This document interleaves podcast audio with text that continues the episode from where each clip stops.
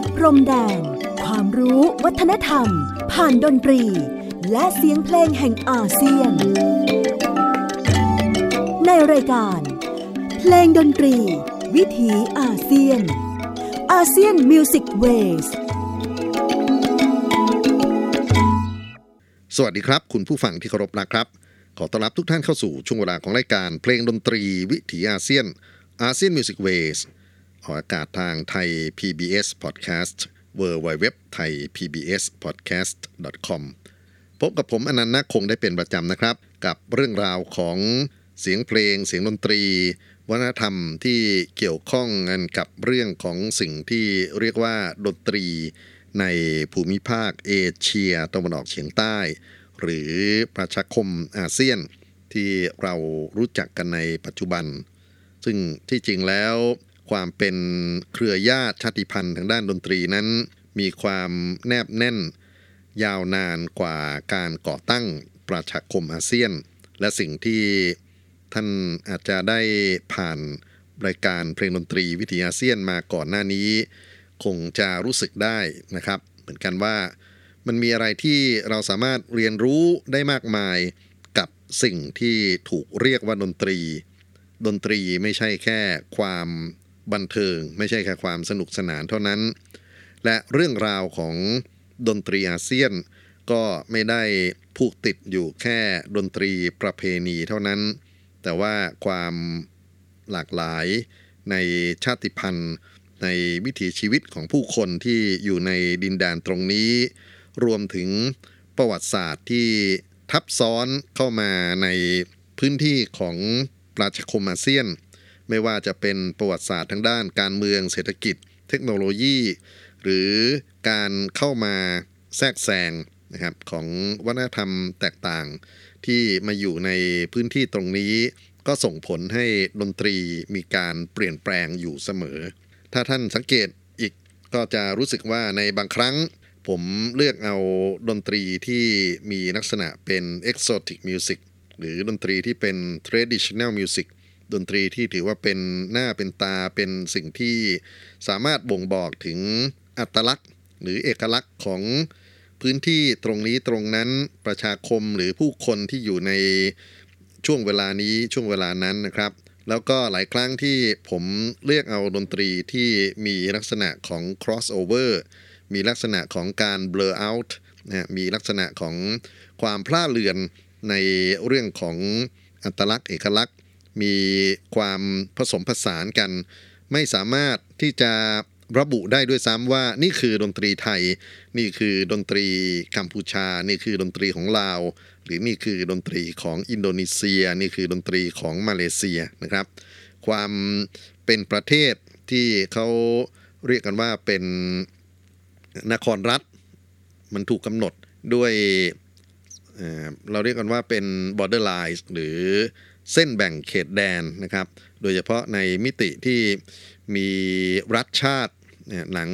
ยุคที่เขาเรียกกันว่าเป็นสงครามเย็น ยิ่งมีการสร้างเขตแดนที่เป็นเรื่องของมโนสำนึกเป็นเรื่องของจินตนาการที่อยู่เหนือรั้วนะครับแล้วก็ทำให้เพื่อนบ้านกลายเป็นผู้ร้ายอยู่เนืองๆแต่ว่าในทางดนตรี ไม่น่าที่จะเอามาแบ่งแยกกันถึงอย่างนั้น เราก็ฟังกันมาเรื่อยๆนะครับ ในเพลงดนตรีวิถีอาเซียน วันนี้จะมาฟังอะไรกันเอ่ย ผมอยากจะชวนให้ไปฟังดนตรีที่ไม่ต้องมีเครื่องดนตรี ไม่ต้องมีระบบการสถาปนา สิ่งที่เรียกกันว่าเป็นทฤษฎีดนตรีว่า ดนตรีไทยต้องแบ่งระดับเสียงเป็นอย่างนี้ ดนตรีอินโดนีเซียต้องแบ่งระดับเสียงเป็นอย่างโน้น ต้องมีเครื่องดนตรีที่เรียกชื่อว่าระนาด ว่าโบนัง ว่ากาเมลันว่าปี่พาทย์ถ้าเกิดว่ามันไม่มีอะไรให้จับต้องซะเลยนะครับ แล้วก็เป็นแค่เพียงคลื่นเสียงที่ถูกเอามาจัดระบบความถี่ จัดอนุกรมของเสียง ผ่าน synthesizer เครื่องดนตรีที่สามารถแปลงสัญญาณไฟฟ้า สัญญาณมีดี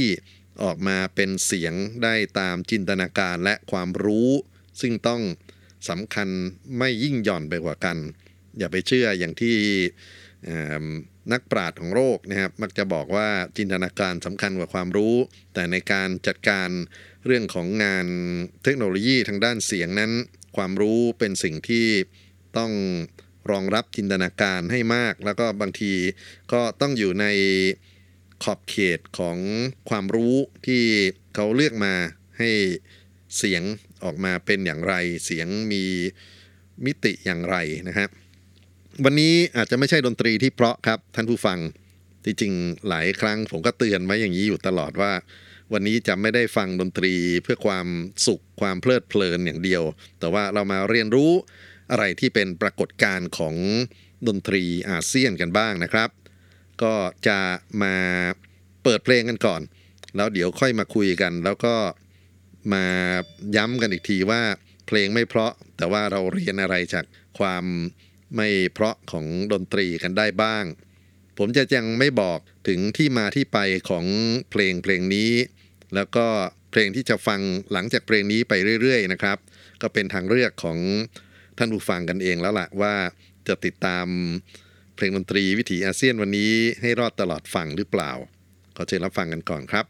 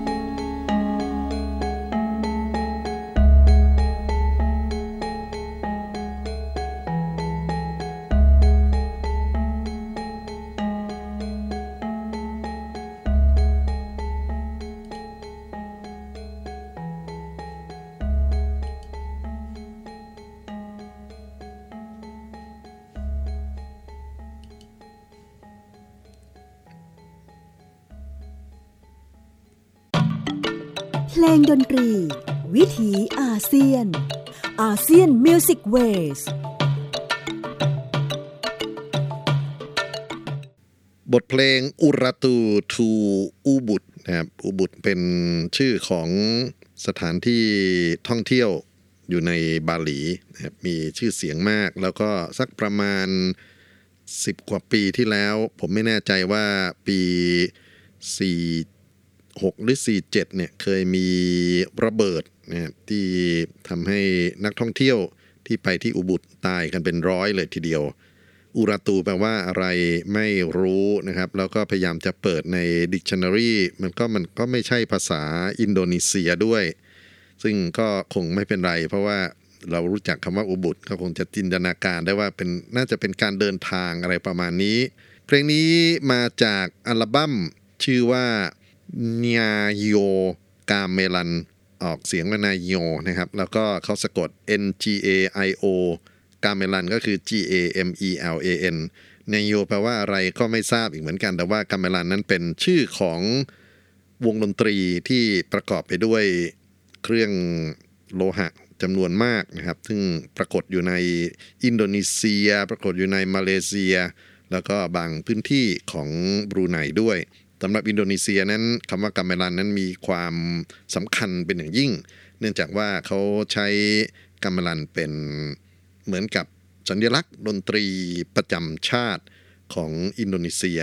ซึ่งแม้ว่าอินโดนีเซียจะมีผู้คนมากมายหลายร้อยล้านนะครับ 250 ล้านเป็นอย่างน้อย แล้วก็มีกลุ่มเกาะมากมาย ซึ่งบางเกาะหากัมเมลันไม่เจอเลยก็ตาม แต่กัมเมลันก็ยังเป็นที่รู้จักของ ชาวโลกโดยทั่วไป จากประวัติศาสตร์ของนักมนุษยวิทยาดนตรี ไปจนถึงนักประพันธ์เพลง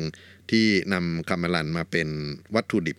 ในการเผยแพร่วัฒนธรรมของอินโดนีเซียสำหรับผู้ที่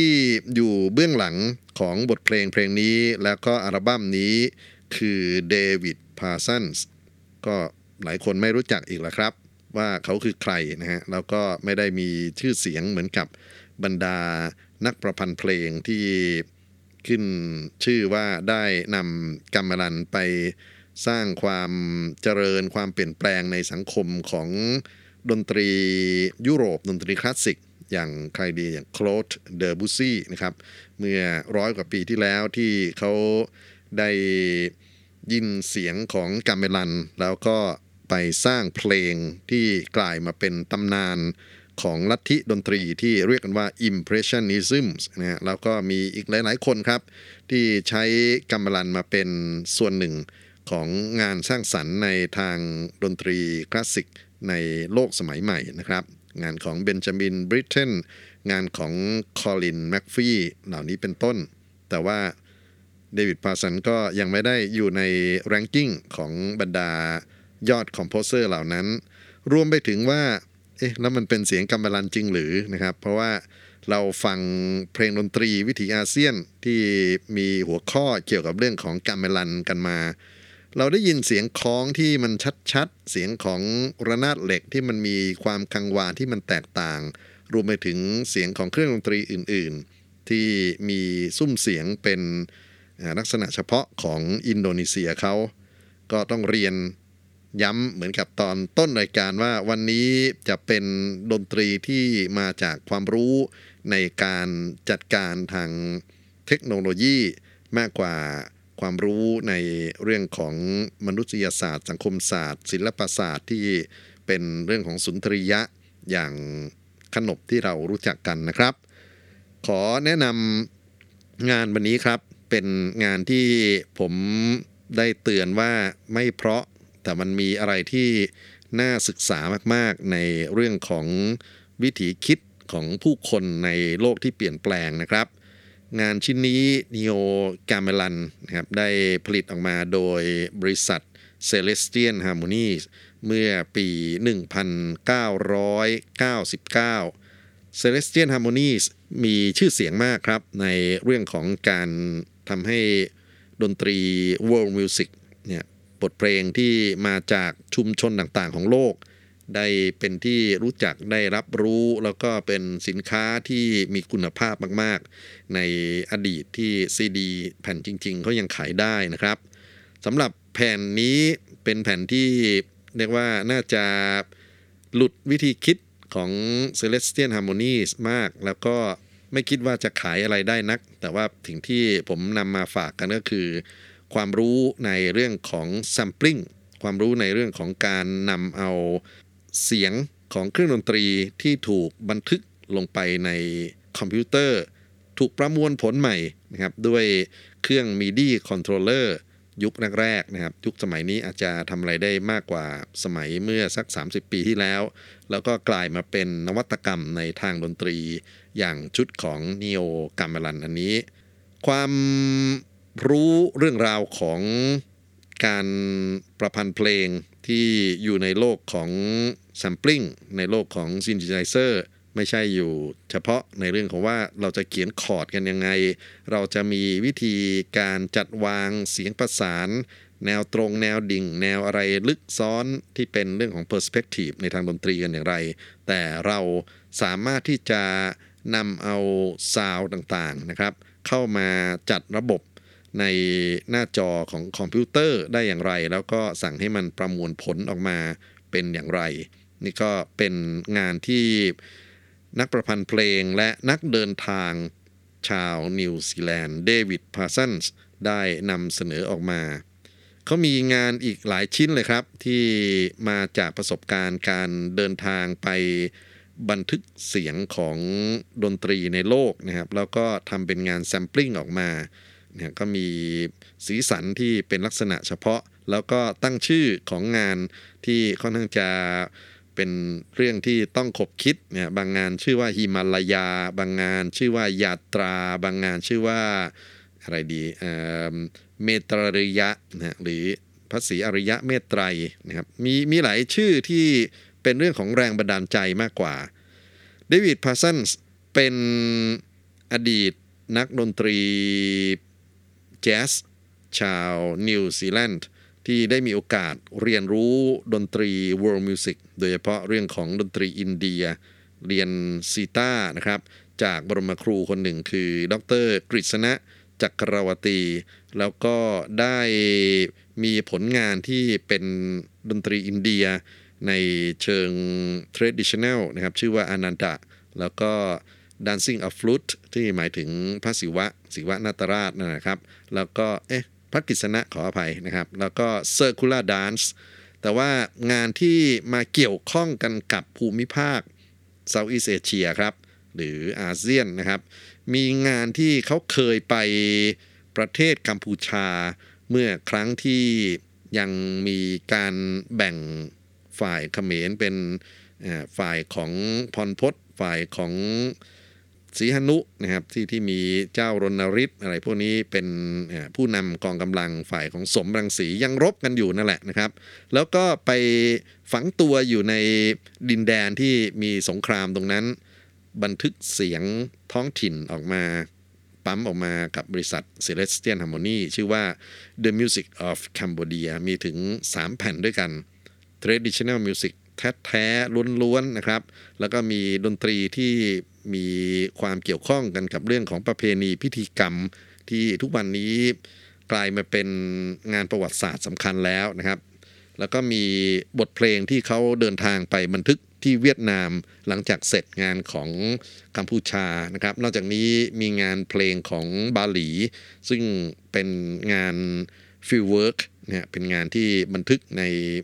การเดินทางจริง แล้วก็ศิลปินตัวจริง แล้วก็มี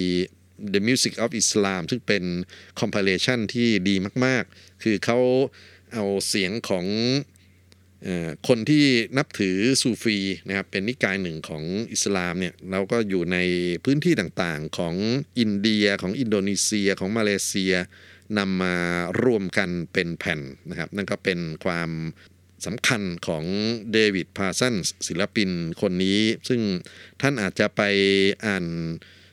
biography นะครับประวัติชีวิตของเขาได้มากขึ้นในเว็บไซต์ของ Celestial Harmonies C E L E S T I A L H A R M O N I E นะครับพิมพ์ชื่อเดวิดพาร์สันส์ D A V I D P A R S O N S เนี่ยเดวิดพาร์สันก็เป็นหนึ่งในนักเดินทางที่ เสียงที่เป็นทั้งดนตรีดั้งเดิม แล้วก็แซมปลิ้งเสียงมาสร้างงานใหม่ แล้ววันนี้ก็เป็นงานที่ถ้าเทียบกันกับงานอื่นๆ ไม่ได้ดังเท่า แต่ก็เป็นความพยายามครับ ผมอยากจะเอาเนียวกัมเมลันมานำเสนอในฐานะที่ว่าเรามีแหล่งข้อมูลวัตถุดิบของเสียงที่อยู่ในพื้นที่อาเซียนมากมายเลยทีเดียวครับ ที่รอคอยให้คนดนตรีสมัยใหม่ ที่เชี่ยวชาญในเรื่องของเทคโนโลยีโดยเฉพาะในเรื่องของแซมปลิ้งนำเครื่องบันทึกนะครับไป process เสียงออกมาเป็นจะเป็นเวฟเป็นมีดีเป็นแซมปลิ้งแบบไหนก็ตามแต่ แล้วก็ไปทำงานสร้างสรรค์กัน งานนี้ก็เป็นหนึ่งในความพยายามที่เขาใช้ พวก sampler ต่างๆ ที่มาจากงานภาคสนาม แล้วก็เอาไปโปรแกรมกับคอมพิวเตอร์นะครับแล้วก็ปรากฏออกมาเป็นบทเพลงเป็นเสียง ซึ่งสุนทรียะในการเสพต้องย้ำอีกทีว่ามันแตกต่างจากความสดของเสียงดนตรีแท้ๆนะครับความสดของการบรรเลงกัมเมลันที่มีนักดนตรีจำนวนมากมาย มาหายใจด้วยกันมาทำงานด้วยกัน แต่ในโลกที่เปลี่ยนแปลงครับ นี่ก็เป็นส่วนหนึ่งของวัฒนธรรมอาเซียนที่เราไม่ควรมองข้าม เอาละครับ มาถึงบทเพลงต่อไปนะครับ บทเพลงชื่อว่าจัมปูฮันนะฮะซึ่งเป็นประสบการณ์การเดินทางอยู่ในบาหลี แล้วเขาก็เล่าเรื่องราวออกมาด้วยงานแซมปลิ้งเหมือนกันขอเชิญท่านรับฟังครับ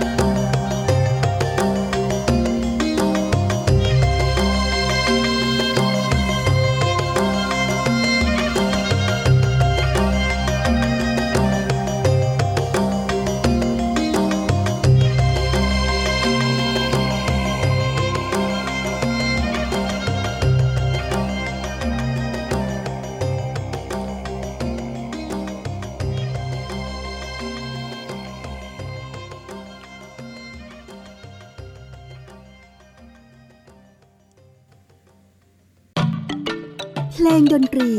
วิถีอาเซียน ASEAN Music Ways ท่านผู้ฟังครับบทเพลง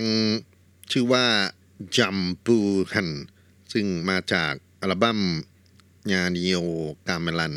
produce งานโดยเดวิดพาร์ซันส์ศิลปินชาวนิวซีแลนด์นะครับ ซึ่งใช้ชีวิตอยู่ในสองขั้วขั้วหนึ่งคือ การประพันธ์เพลงแนวสร้างสรรค์อย่างที่เราฟังกันอยู่ตรงนี้ แล้วก็อีกขั้วหนึ่งนั้นเป็นนักมนุษยวิทยาดนตรี ethnomusicologist ซึ่งเดินทางไปในพื้นที่ต่างๆของโลก เพื่อที่จะบันทึกงานที่เป็นงานดนตรีพื้นบ้าน ดนตรีพื้นถิ่น งานดนตรีชนเผ่า แล้วก็นำออกมาเผยแพร่ผ่านบริษัท Celestian Harmonies ครับ สำหรับงานงานโยกำลันนั้นเป็นงานที่ถูกโปรแกรมขึ้น โดยคอมพิวเตอร์น่าจะสักประมาณเมื่อ 30 ปีที่แล้วนะครับ ถ้าหากว่ามาเทียบกันกับเทคโนโลยี เทคนิควิทยาในการทำงานของคนรุ่นใหม่ ๆ อาจจะมองว่านี่ก็เป็นงานที่ค่อนข้างจะล้าหลังพอสมควร แล้วก็มีซาวต่างๆ นานา ซึ่งมันอาจจะมีข้อจำกัด ในเรื่องของการได้มาซึ่งซอสเสียงไปจนถึงวิธีการ process ของเครื่องคอมพิวเตอร์ใน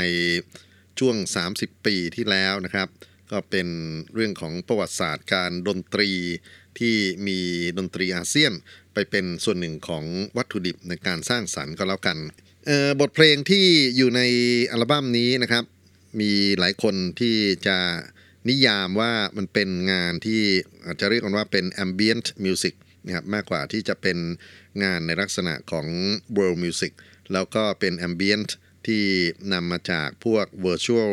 musical instrument นะเครื่องดนตรีที่เป็นเครื่องดนตรีเทียม ซึ่งก็มีข้อจำกัดในเรื่องของการควบคุม sound quality ของเขานะครับ รวมไปถึงในแง่ของ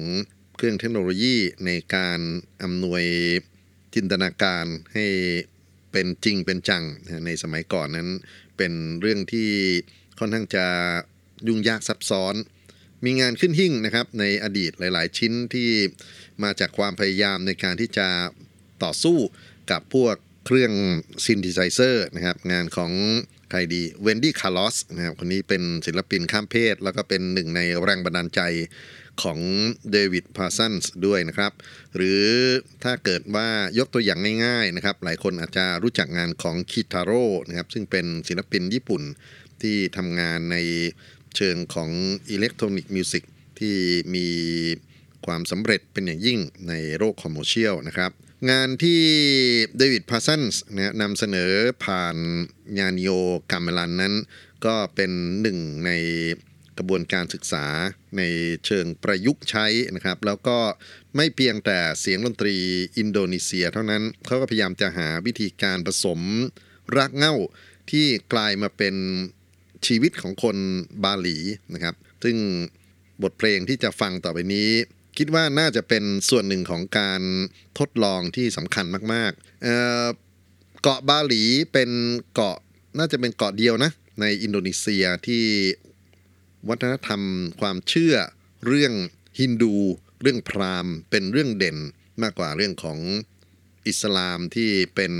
ศาสนาหลักของประเทศนะครับ แล้วก็การรังสรรค์ศิลปะจากความเชื่อในเรื่องของฮินดูนั้น มีทั้งในด้านของวรรณกรรม ในด้านของหัตถศิลป์นะครับไปจนถึงการสร้างสรรค์ชุดรำหรือบทเพลงที่นำมาประกอบ ในการแสดง เพราะฉะนั้นนี่ก็เป็นอีกด้านหนึ่งที่เป็นไดอะล็อกหรือบทสนทนาของศิลปิน กับประสบการณ์ที่เขาได้สัมผัสในบาหลี บทเพลงชื่อว่าซาลังกีซารอน ซึ่งซาลังกีหมายถึงซอสี่สายของพราหมณ์ฮินดูที่เขาใช้กันในอินเดีย ซึ่งวันนี้เสียงของซอถูก แซมปลิ้งไปแล้วนะครับ แล้วก็เอามาบรรเลงด้วยเครื่องซินธิไซเซอร์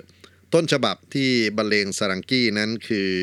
อุสตาดนาซิมอาลีคานนะครับซึ่งศิลปินยังเคารพและก็ให้เครดิตกับเจ้าของเสียงดั้งเดิมอยู่ แต่ว่าการบรรเลงนั้นเป็นสิทธิของตัวศิลปินนะครับ ส่วนมีเสียงที่มาจากการซัมปลิ้งวงดนตรีนั้น ก็เป็นคามันชานะครับจากคาฮอบไคลาตีอันนะครับซึ่งก็พยายามจะค้นหาว่าเขาคือใครแต่ก็ไม่ไม่สำเร็จเท่าไหร่นะครับ ดนตรีที่จะฟังอยู่นี้มีอารมณ์ของความเป็นฮินดูเข้ามาผสมผสานกับซารอน ซึ่งเป็นเครื่องดนตรีเครื่องตีนะครับในลักษณะคล้ายๆกันกับระนาดเหล็กของบาหลี บทเพลงนี้ยาวนิดหนึ่งนะครับ ขอเชิญท่านรับฟังบทเพลงซารังกี้ซารอนจากเดวิดพาร์ซันส์ครับ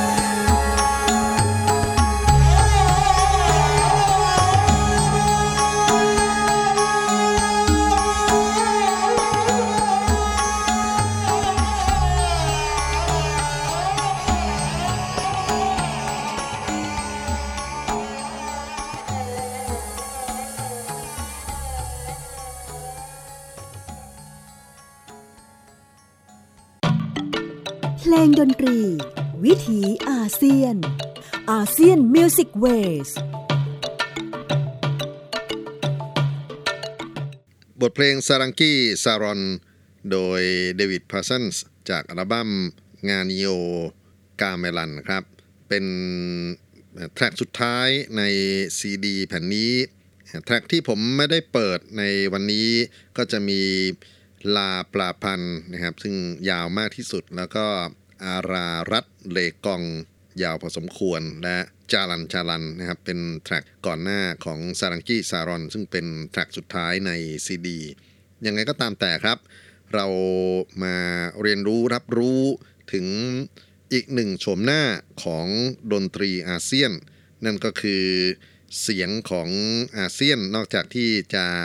บรรเลงโดยคนพื้นเมือง หรือบรรเลงโดยศิลปินที่มีองค์ความรู้ ความสามารถทักษะในการเล่นดนตรีแบบดั้งเดิมแล้ว สิ่งที่เรียกกันว่างานแซมปลิ้งนะครับก็เป็นอีกด้านหนึ่งที่ท้าทายให้ศิลปินที่อาจจะมาจากพื้นฐานความรู้ความประสบการณ์ที่แตกต่าง การใช้เทคโนโลยีที่แตกต่างไปจากคนพื้นเมือง แล้วก็มีโอกาสที่จะไปหยิบไปเก็บเสียงพวกนี้นำมา process นำมาหาวิธีการสื่อสารใหม่ โดยทั้งจินตนาการและความรู้ที่สอดรับกันของศิลปินท่านนั้นนะครับ ความท้าทายต่อไปก็คือ แล้วเราจะเสพดนตรีเหล่านี้ ด้วยทัศนะกันแบบไหน และเราจะทำความเข้าใจที่มากกว่าในเรื่องของคำว่า ambient music แต่ว่าในเรื่องของวิถีวัฒนธรรมที่ถูกจำลองในอนุกรมของ Data นะครับแล้วก็เอาไปใช้เป็นส่วนหนึ่งของการ process เสียงในคอมพิวเตอร์กันอย่างไร วันนี้ก็คงจะเป็นของฝากให้ท่านที่ติดตามเรื่องราวของเพลงดนตรีวิถีอาเซียน ได้นำไปขบคิดกันครับ เราจะพบกันกับเพลงดนตรีวิถีอาเซียน ASEAN Music Ways ใน ช่องทางของไทย PBS Podcast กันได้ใหม่นะครับ วันนี้ผมอนันต์คงต้องขอร่ำลาทุกท่านไปก่อน สวัสดีครับ เพลงดนตรี วิถีอาเซียน ASEAN Music Wayส